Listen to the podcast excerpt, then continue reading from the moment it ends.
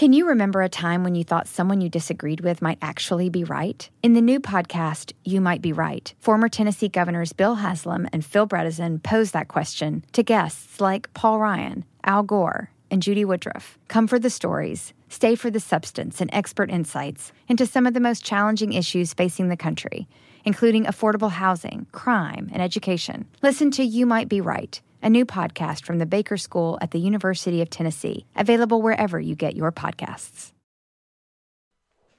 Episode 149 of the Aggressive Progressive Podcast.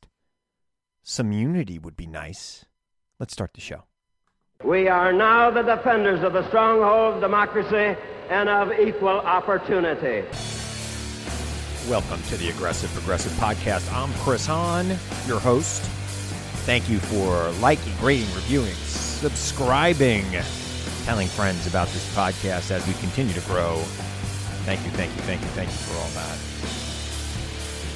You know, you would think that in a time of national and international crisis, people would be able to sit through a State of the Union without making a fool of themselves, without turning it into like a I don't know, like a high school basketball game between two rivals from the same town. I, I am, you know, I don't think it's the biggest problem facing the world right now that Marjorie Taylor Greene and Lauren Boebert and a few others, uh, you know, couldn't sit through the State of the Union without being complete jackasses. I don't, I don't think that's the biggest problem facing the world right now. But, you know, when we are presenting a less than unified front to an aggressor like Putin, it, it really sends a signal to him that the United States can't get their act together. And I know it seems trivial to think about it, and it, and it was trivial. But it really does matter to present this unified front to the world. And when the President of the United States is talking about how his son died in the Army, perhaps from inhaling air that was contaminated by burn pits and and Lauren Boebert needs feels the need to shout out at that moment. I I am I'm appalled. You should be appalled.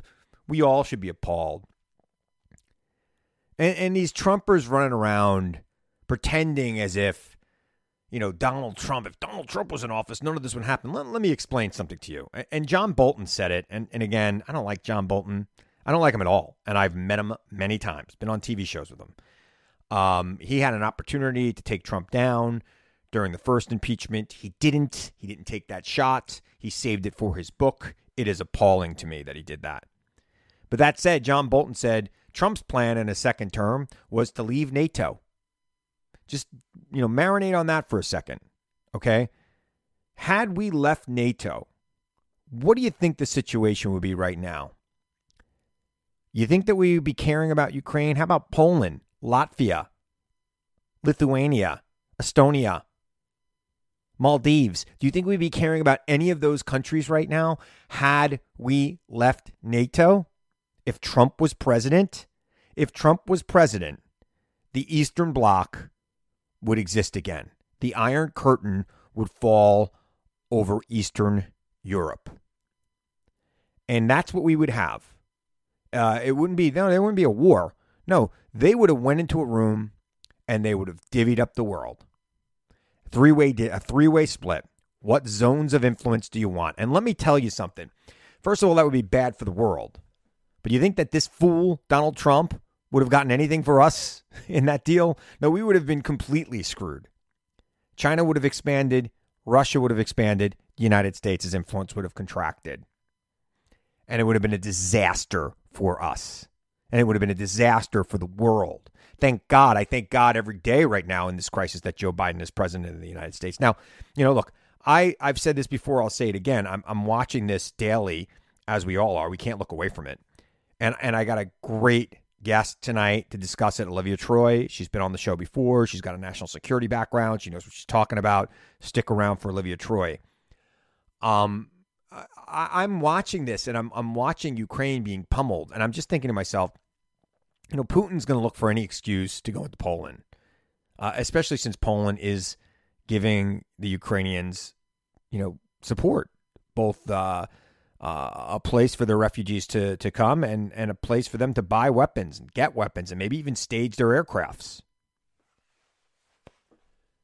I guarantee you, it is not going to be long, and it's really already happened before Putin starts rattling his saber at Poland and at the rest of NATO. I mean, the man has been threatening nuclear war. You know, if you give them bread, basically, he's threatening nuclear war, which is bizarre and almost means it makes it feel like it's a joke to me.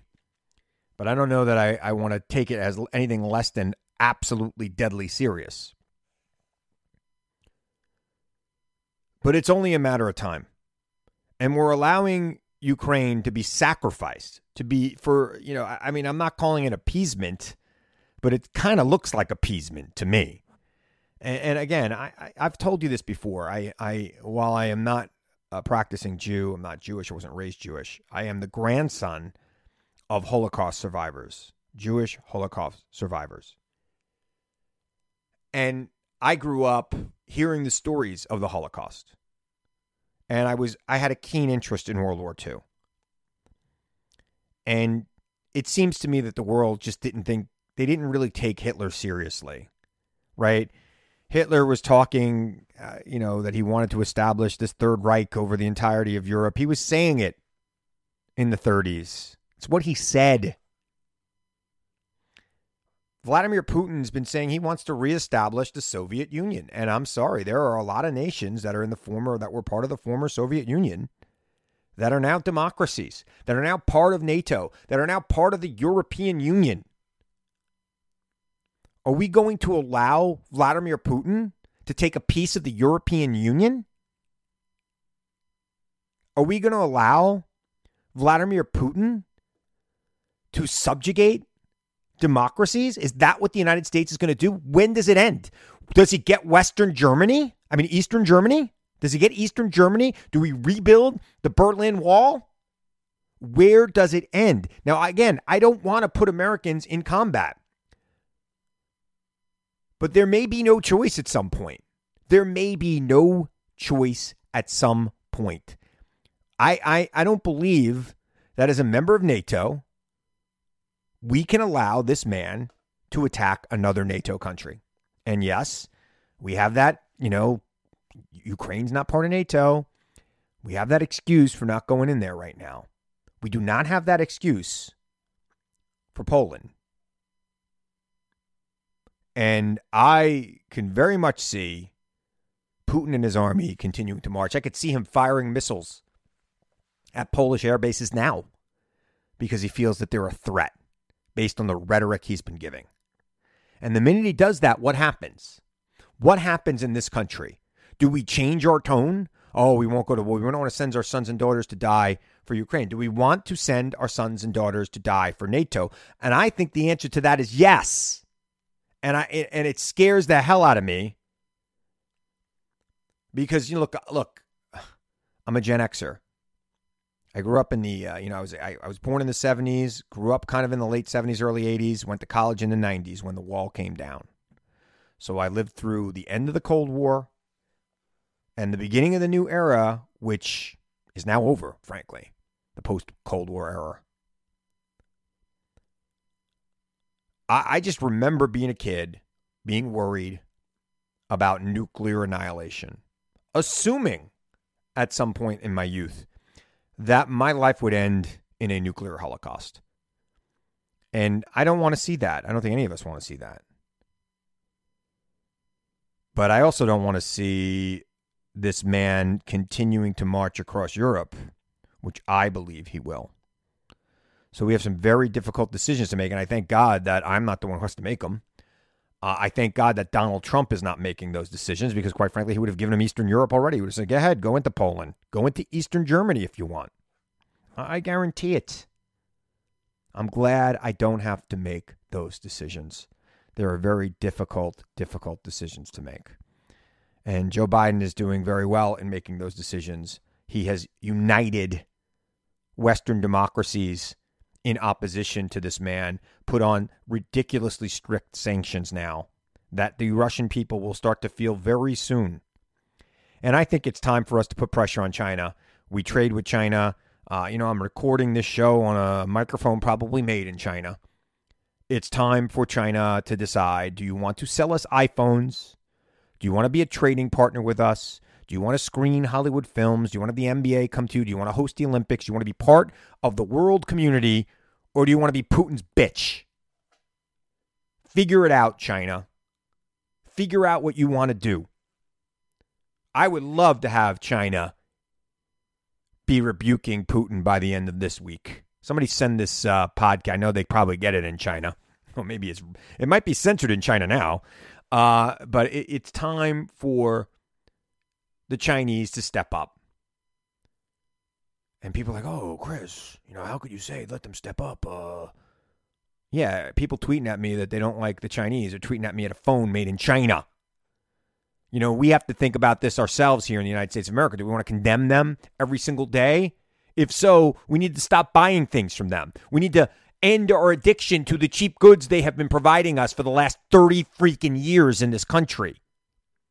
If not, if not, we've got to learn to live with some of their worst qualities.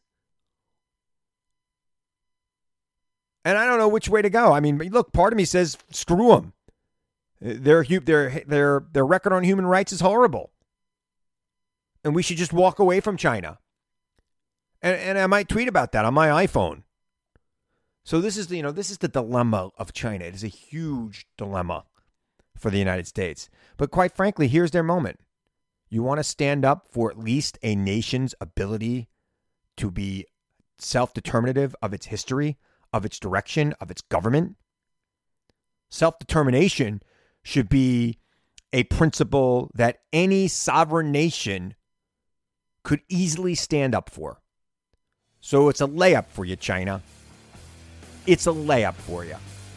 Come to the table, rebuke the Russians, and let's end this conflict. It's really going to take China stepping in to really do that. All right, so let's talk uh, to Olivia Troy, and then I'll be back to wrap it up. I got a great guest for you, Olivia Troy. If you haven't been watching, if you haven't seen her on TV, you haven't been watching TV. Uh, she has been all over the news.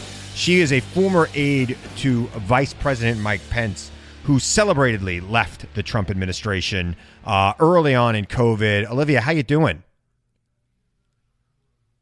Hey, Chris. Uh, it's good to talk to you again. It's always good to be on your show. Um, you know, hanging in there, just watching the insanity of what was my lifelong party, and it just keeps getting worse and worse. Uh, what do you make of this love affair that Republicans have had with Putin? I mean, some of them have backtracked in the last couple days, thank God. But like when I watch people last week, I lost my voice screaming about Mike Pompeo, a man who went to West Point, who should know better. Uh, you know, praising Vladimir Putin as he's about to invade a sovereign nation. Yeah, it's horrid. Uh, and you're right; he should know better. It's you know, it's it's also appalling that this is coming from someone that served as Secretary of State in a presidential administration, right? That's why it's even worse. Yeah, and, and um, CIA and CIA director, so he should really know what's going on over there. Yeah, and the worst part is, you know what? He gets it. I'm sure that I mean he knows better. He knows better, but he just does this as part of the shtick that they all do. And but yeah, you're right. I've never thought I'd see the day when there'd be a bunch of Republicans out there praising Russia. I mean, what happened to the party that was anti-Russia, die hard, right? But I think, and you're right. I think they're facing backlash, and so you're seeing a lot of them walk it back because finally, you know, they were like, oh, maybe we took this a little bit too far. And I'm like, yeah, well, when you're rooting for a tyrant that's directly attacking a sovereign country, a democracy, and is going to, is killing innocent civilians, innocent people who didn't ask for any of this, right? I mean, they're, they're living their life one day, and the next thing you know, he's just moving in. But I mean, it's it's really disturbing, and to see Trump continue kind of down that path. Yeah, I mean, he hasn't back talking about this, right? He, he hasn't backtracked no, at all, right? I mean.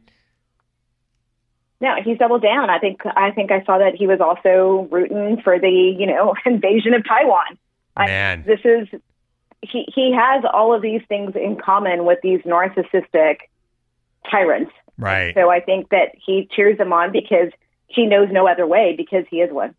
Yeah, I think he he's rooting for the invasion of Taiwan because he sees that as a real affront to Joe Biden, right? Like, what is Joe Biden going to do there? We have to defend Taiwan. It would launch us into a a, a bitter conflict with China. I, I, I don't think China is going to do that. China's got to make up its mind. Do they want to be a tyrannical nation or do they want to sell us I, iPhones? I mean, they've got to make up their mind, in my opinion. Yep. Um, Absolutely. yeah. Right. It's all about the Biden is weak narrative. That that's what you know. Yeah, I, I mean that's that's the thing. And, you know, when, when I think about that narrative, it, it drives me nutty. I mean, Biden, what is he supposed to do right now? I mean, he's done a pretty pretty damn good job unifying our allies, something that would not have been done had Donald Trump been president right now. Donald Trump would not have unified our allies in the economic and other sanctions we placed on Russia right now.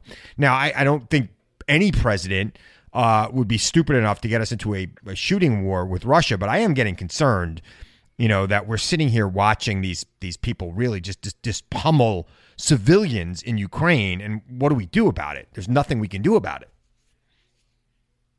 Right, and it is disturbing, and they're breaking all sorts of international laws, and I mean it's atrocious, and it's really the loss of life that we're going to see here, um, and that we're already seeing is just um, it's awful and it's horrifying. And look, I mean, I don't even want to go down the narrative that Trump would have been different and that he would have handled it like he likes to tell people right now that this wouldn't happen under him. I mean, you were enabling Russia towards this moment when you were president of the country. So I, no, I mean, we're not forgetting that, especially those of us who were inside the walls of the White House.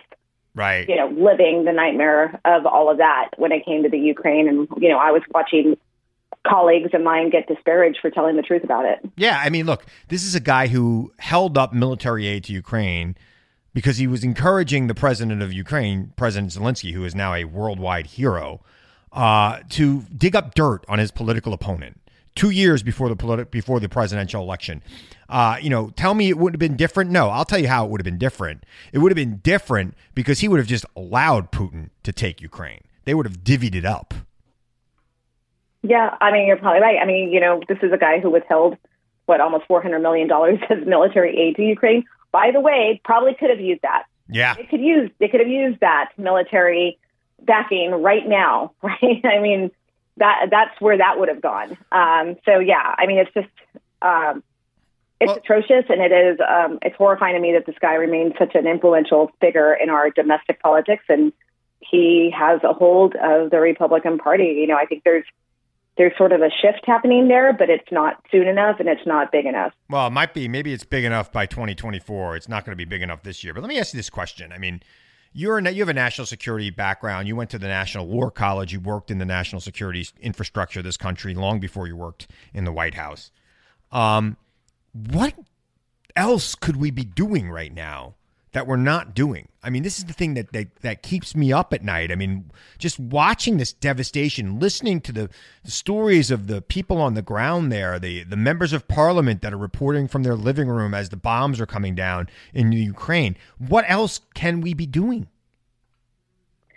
Yeah, I mean, it's a very tough needle to thread. Um, and I think, you know, I think the sanctions are good. I think, you know, I, I think I'm glad to see that they're more aggressive because I do think that they should have really been just targeting the oligarchs and the highest of the highest because that's how you know that's that's what it's going to kind of hurt because I'm sure that Putin is hearing from these people and they're like, oh wait, uh, this this high life that we've been living in when we don't get impacted by anything going on is now we're starting to feel the heat on it. Yeah, one thing, but I also think um, you know, so I think honestly, I think that should have been done sooner, but uh, but I get it. You know, I think that you know, I think Biden has been focused on building an international coalition. And I think that's the right way. Like this is for the first time, I feel like America is actually leading internationally instead of dividing, because we did that for several years under the Trump administration. Right? We it's that whole America First tagline.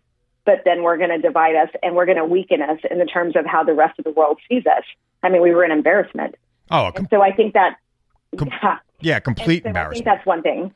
Yeah. Yeah, complete embarrassment. And, you know, we, we watched the decline of our democracy status sort of go backwards, backslide because of the things that Donald Trump has done. And so, you know, I think, um, you know, I, I hope, I, you know, and I'm not saying that this isn't going on, but I think, uh, I think there needs to be a lot of support in terms of sharing of intelligence and helping the Ukrainians in terms of that aspect. Um, you know, quite frankly, I mean, this may be a bridge too far, but I mean, why hasn't an international coalition gone in and taken out that convoy? Yeah, I don't get I don't that know. either. I mean, I see that convoy slowly moving its way towards Kiev. And, you know, I, I keep asking, why haven't the Ukrainians? I mean, they have, you know, 200,000 members in their army. Uh, that seems like it would be something you don't even have to take the whole thing out. You just have to kind of block the road and knock out a few of the trucks, and they'll they won't have any way to go. I, I don't understand. Disable it. Yeah, I don't understand. It seems like there's been some problems with that convoy because it's been stalled about 40 miles from Kiev for about you know three or four days now. But but you know, it, eventually it's going to get moving again, and I don't understand. You know what what is keeping? I mean, they've got some planes, they've got some troops. Go go attack it. Yeah, and I think you know, I, and you know, and I, I've kind of actually been thinking about that in the last couple of days, and so I wonder if part of it is. It seems like you know you've uh, we're we're seeing the reporting that a lot of the Russian soldiers are kind of like, wait a second, yeah, what what is actually happening? What am I a part of? Like I didn't know that I was I'm being sent into war to attack Ukraine. Like these are these are friends yeah, I know yeah. people there. Right? I keep. I mean, I keep, that is heartbreaking. That is I, awful. Pe- people keep trying to say, "Well, it's like if America attacked Canada." I'm like, no, no, no. It's as if like New York attacked New Jersey. You know, there's a lot of you know cross pollination between Russia and Ukraine. A lot of people from uh, Ukraine that live in Moscow who are like worried about their families in Ukraine now. It, it is it's ridiculous. It's a ridiculous invasion by a small-minded dictator, and how anybody in this country or any anyone in a free country anywhere in the world can be rooting for this guy to succeed is is ridiculous. And how major corporations in America keep those people on television, like Tucker Carlson, drives me kind of crazy talking about that convoy, and you know, just one more point on it. I, mean, I, I just see this this. It seems like they don't have great logistics going on in Russia.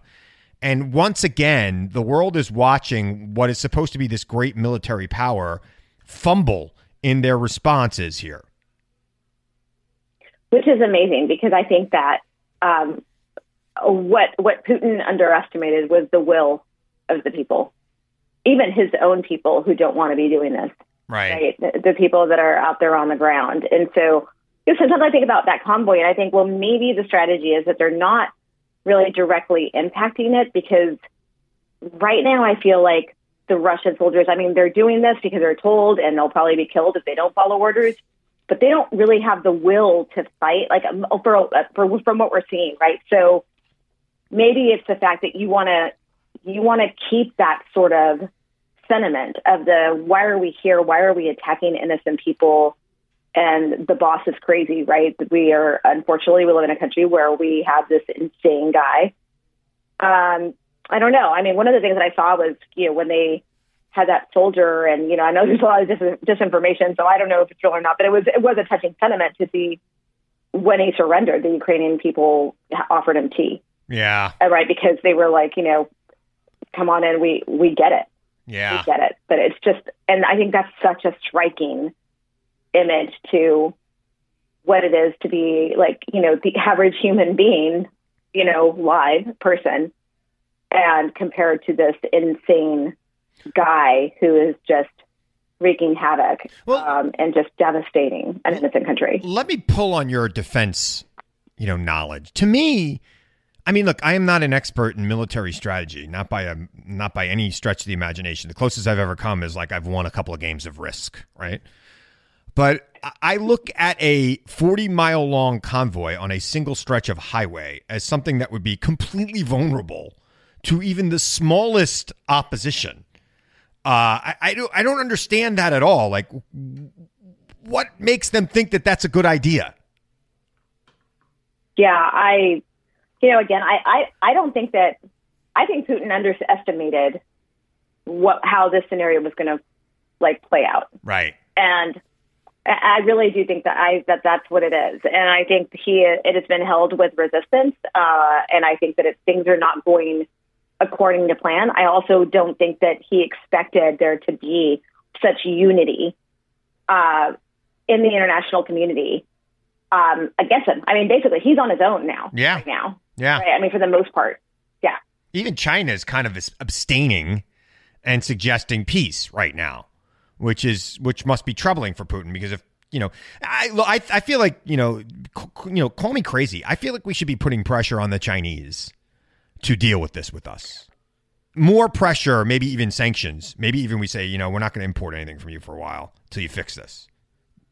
You know, I think that's a lever that, as this continues, I think that's something that they, I, I think the Biden administration should be looking at that and talking to the international community and saying, okay, do what's the first level that we can apply here to see if China can help us counter this madman. But you know, I mean, um, yeah, it's a it's a tough one. I mean, China is different from us, right? They are not a free country, but they're also similar to us. They've got a pretty somewhat capitalistic economy. And they want to trade with us. They want to trade with Europe. They want to trade with the United States of America. They want to trade with Africa. All of these countries around the world are condemning this situation, yet we're still buying our products from China, who, you know, quite frankly, could be as influential as us in this situation, maybe even more so, because let's let's call it their sphere of influence. They're you know they're on that side of the world. I mean, I, I, China's in Asia, and even though Russia is predominantly a European country, most of its landmass is in Asia. Uh, you know, I, I think that there needs to be some sort of you know pressure put on them. I don't know. Maybe I'm crazy, Olivia. I mean, this is what I've been thinking all week. I'm like, call. You know, Joe Biden needs to get on the phone or get on a plane and go see go go see Xi and get this done. Yeah, and you know, uh, he's got Putin's ear. I mean, he they're they're kind of two peas in a pod. So I mean, and um, so I mean, there's something to be said for that. And I don't. I think they're seeing how this kind of plays out, but clearly, I mean, the convoy stuck, and things are not as easy as Putin expected. But I think that um, that he's he's certainly not backing down, especially with the type of force that he's been using um, that is actually, you know, condemned yeah. Um, by international regulations and norms. You know, it's like a couple of cars get a flat tire at the front of that convoy and it's all screwed up. Like, I don't get 40 mile. I don't get how that's a good. I mean, again, I, am not a general. I didn't spend my years thinking about things, but I just know that it, if you take out the front couple of cars and make them block the road and you can't drive in the mud on the side of the road, you're kind of screwed. And it doesn't, I don't, yeah. I mean, you know, I mean, all they really got to do is like put some tacks in the road, and they're they're good. I don't. Yeah. I don't. What are or we? How about supply chain logistics? Right. Supply chain fuel. Yeah, yeah. I don't know. they forgot that they needed to gas up the cars at the front of the convoy, and now they're out of gas. Putting a button on this thing. Look, this president over there, Zelensky, he is the reincarnation of Churchill, in my opinion. And the Americans during the beginning of World War II were very hesitant to get involved in saving him. And I, I understand our hesitance to get involved now uh, based on the fact that it could start World War III and annihilate human the human race if it if it escalates. And Putin is surely Putin is surely threatening that. Um, I find it hard to believe that the people around him will let it get that bad. I mean, these guys are mad enough that they lost their yachts. You think they're going to want to be incinerated by a nuclear hell? I don't think so.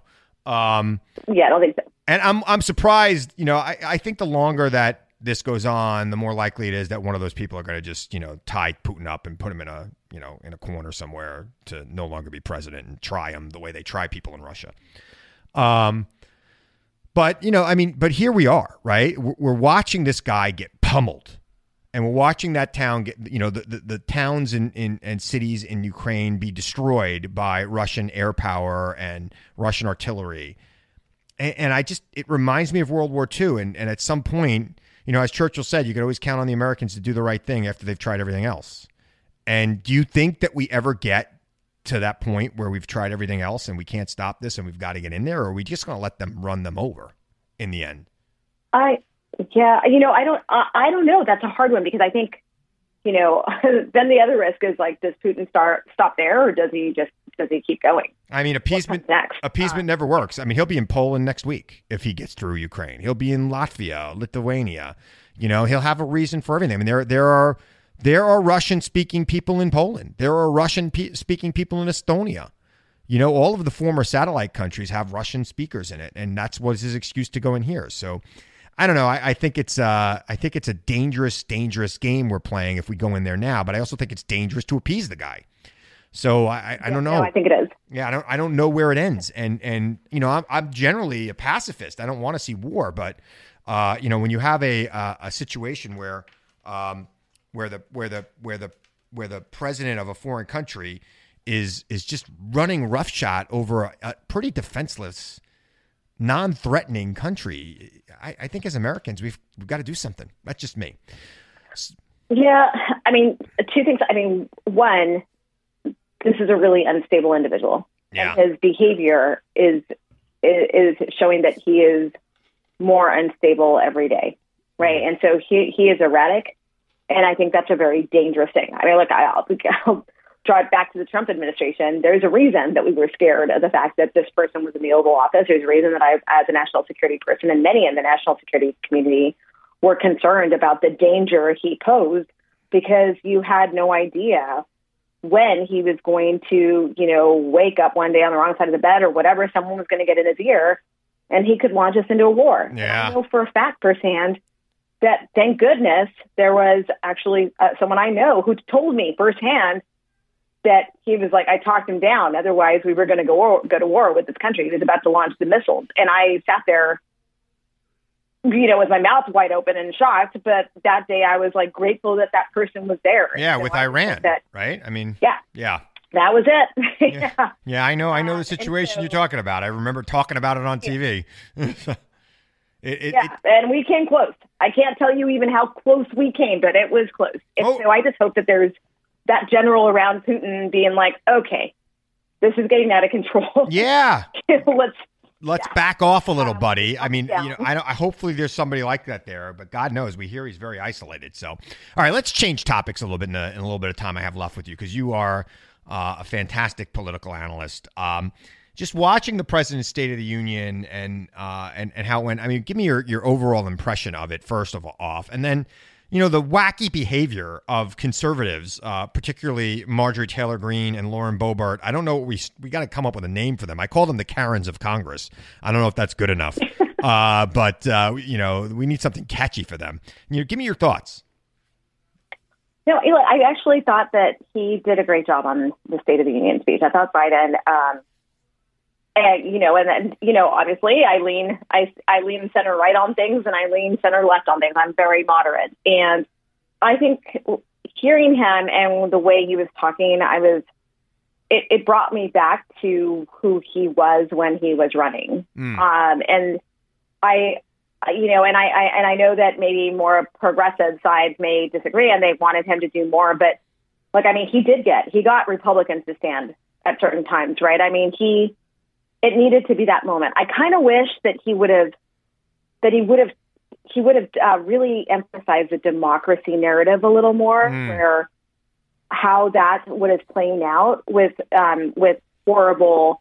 Uh, you know, dictator type of personalities that are encroaching on a free and sovereign country and neighboring country, and how democracy, we're watching this play out on the world stage, and what that means for our country domestically and why Yeah. democracy matters. I think that th- that was a missed opportunity, in my opinion, to really tie that message. I, you know, I'm a, I, I like to think strategically, so I think it was a missed opportunity to tie that message together um, for the American people that were listening to that. But overall, I mean, and the deplorables, Yeah, the deplorable duo, or you know, the deplorable duo. Yeah, I like that Yeah.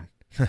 the deplorable duos. But I mean, it, is kind of. I mean, for Boebert to scream out when he's talking about his dead son. Uh, I mean, come on now. the I mean, heckling. I mean, it was sick. yeah, how, and, and then just just this disrespect. Can we? There's just such a lack of decorum. Uh, I mean, it it's not only disrespecting the office of the presidency, disrespecting Biden, disrespecting the fact that he's talking about his son, which he we know how emotional of a topic that is and Yeah. how hard that is, and I don't judge him for talking about that because it's very real. It is he lived it, and it, he it's clear that he had such an affinity. He, I mean, he loved his son. That's just a grieving father, yeah, uh, right? And grieving someone that served our country. And I just thought that was a complete slap in the face to every service member yeah, to heckle him when he's talking about that. You're just disrespect, disrespecting anyone who has really served our country. Oh, And- and, absolutely. you know, And, and- but where is the outrage on the right, Olivia? This is what's driving me nuts. Could you imagine if a Democrat had butt in on a Republican president when he's talking about the military, even even in less of a uh, you know, uh, heart strung kind of moment like the one we had with Biden. Like there would be a holistic censuring going on right now, just so you know. There would be who knows what resolution would be being passed. I mean, it would be and Democrats would vote for it. right. So it's just yeah. I mean, I don't know. Uh, you know, and then just also um, Marjorie Taylor Greene, like, and turning their backs together. I mean, it was just it, it was a circus act, right? And honestly, like, can't we just move past that? I mean, yeah. I'm so tired of just the lack of a policy platform for one of our national parties, and it's just really grievances, mudslinging, and you know, and unfortunately, these extremists, because that's what they are, are somebody's funding them. But yeah. that's the one thing that I can't wrap. Like, uh, why do they continue to fundraise like crazy? Who is funding them, and why? Why do you want to fund these these circus acts that are actually embarrassing us on the world stage. Because you think that's not an embarrassing moment for the United States when the rest of the world's watching that and they're like, look at these clowns. Yeah. Over there in the audience. I'll tell you. There's a really I'll, major crisis going on. I'll tell you right? who's funding them. People who never tried really hard in their life who think they didn't get enough. Right? The C students of the world who are upset that the guy who got A's that they picked on in high school is now very successful. Right? Uh, that's who's funding them. The grievance community in America funds these two grievance, you know, politicians. That's it. There's no other reason why anybody would ever give them money other than they like the grievance. Yeah.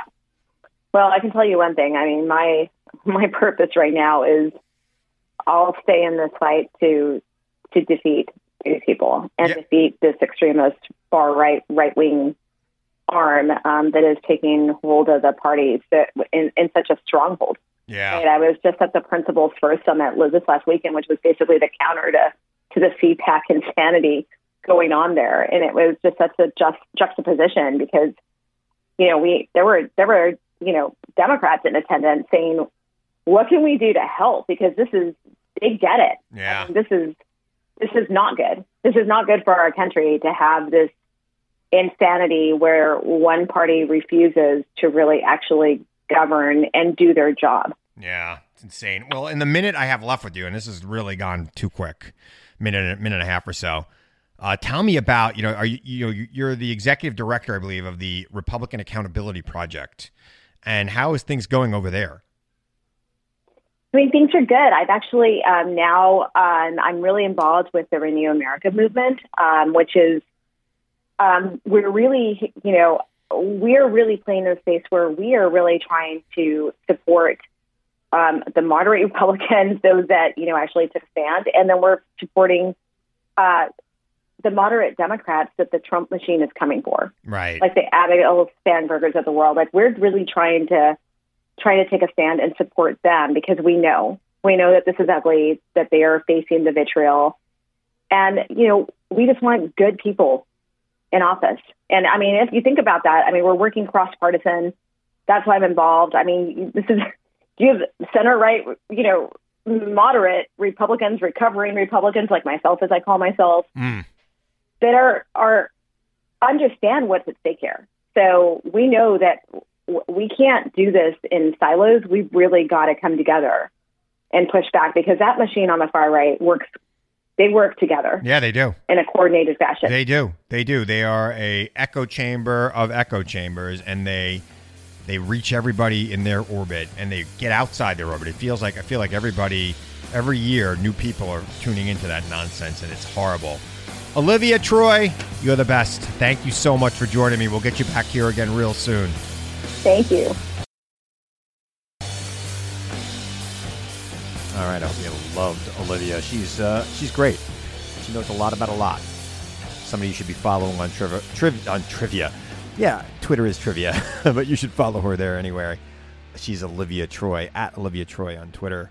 Uh, you won't be sorry that you followed her. She's she's very smart. She's got a lot of interesting opinions. They're not always the same as mine, uh, but she's a true patriot, and uh, we appreciate her for what she does. So uh, you know, finally tonight in closing, you know, I, I, I know I sound hawkish. I probably sounded hawkish at the beginning of the show. I, I'm truly not. I am not rooting for an expanded conflict with Russia, uh, it would be it would be a disaster for the world, and it could lead to the end of the world. Frankly, and we all know that. What I'm rooting for is the people of Russia uh, and the uh, the leadership of Russia to get wise and do whatever they need to do legally. I'm not rooting. I'm not Lindsey Graham. I'm not asking you to go kill Vladimir Putin. Not at all. But I think, like Donald Trump, Putin is not fit to lead anymore. And the actions he's making seem reckless to me, if not insane. Now, I was reminded a few weeks ago by a very good guest that, you know, this is not just Putin, this is Russia. Russia is with him, the Russian leadership is with him. So removing Putin may not be the panacea we all think it would be. So be careful what you wish for. You might get it, and it might be worse on the other side. I, you know, I tend to think that his nuclear talk is bluster more than anything else, but it has kept me up at night.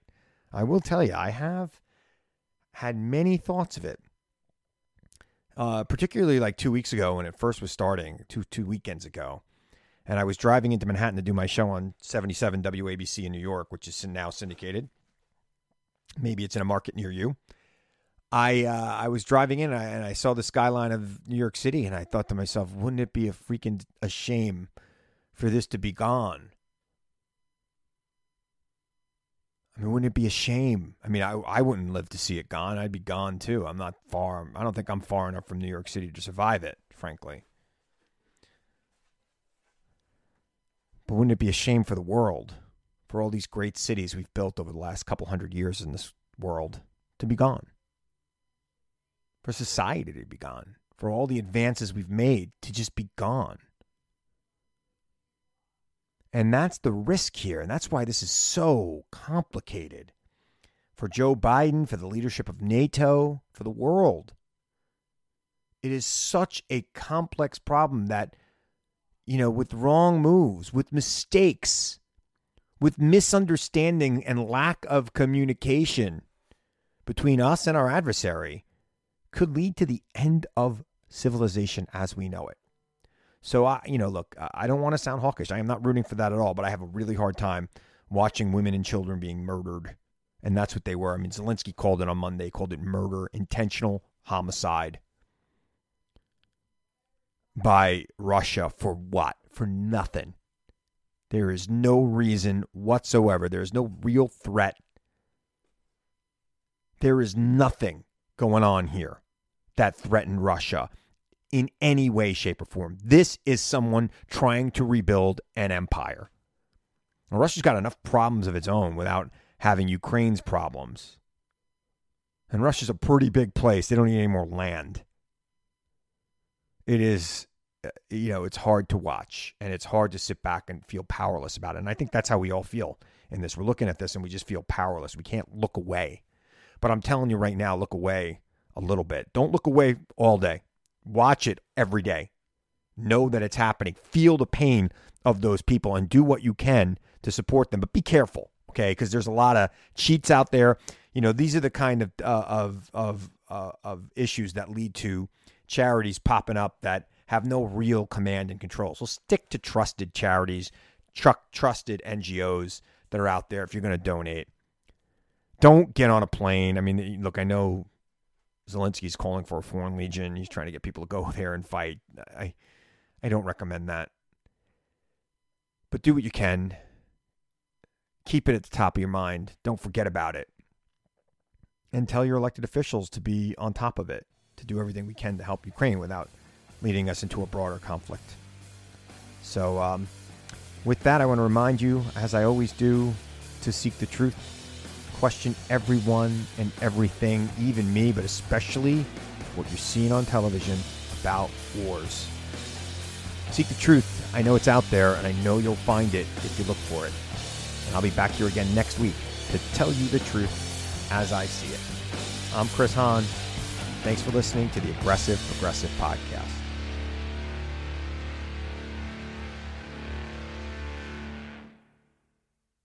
Luxury is meant to be livable. Discover the new leather collection at Ashley with premium quality leather sofas, recliners, and more, all built to last. No matter how many spills, scuffs, or pet related mishaps come its way, the leather collection at Ashley is made with the durability you need for the whole family. Shop the new leather collection at Ashley and find chairs starting at $499.99 and sofas at $599.99.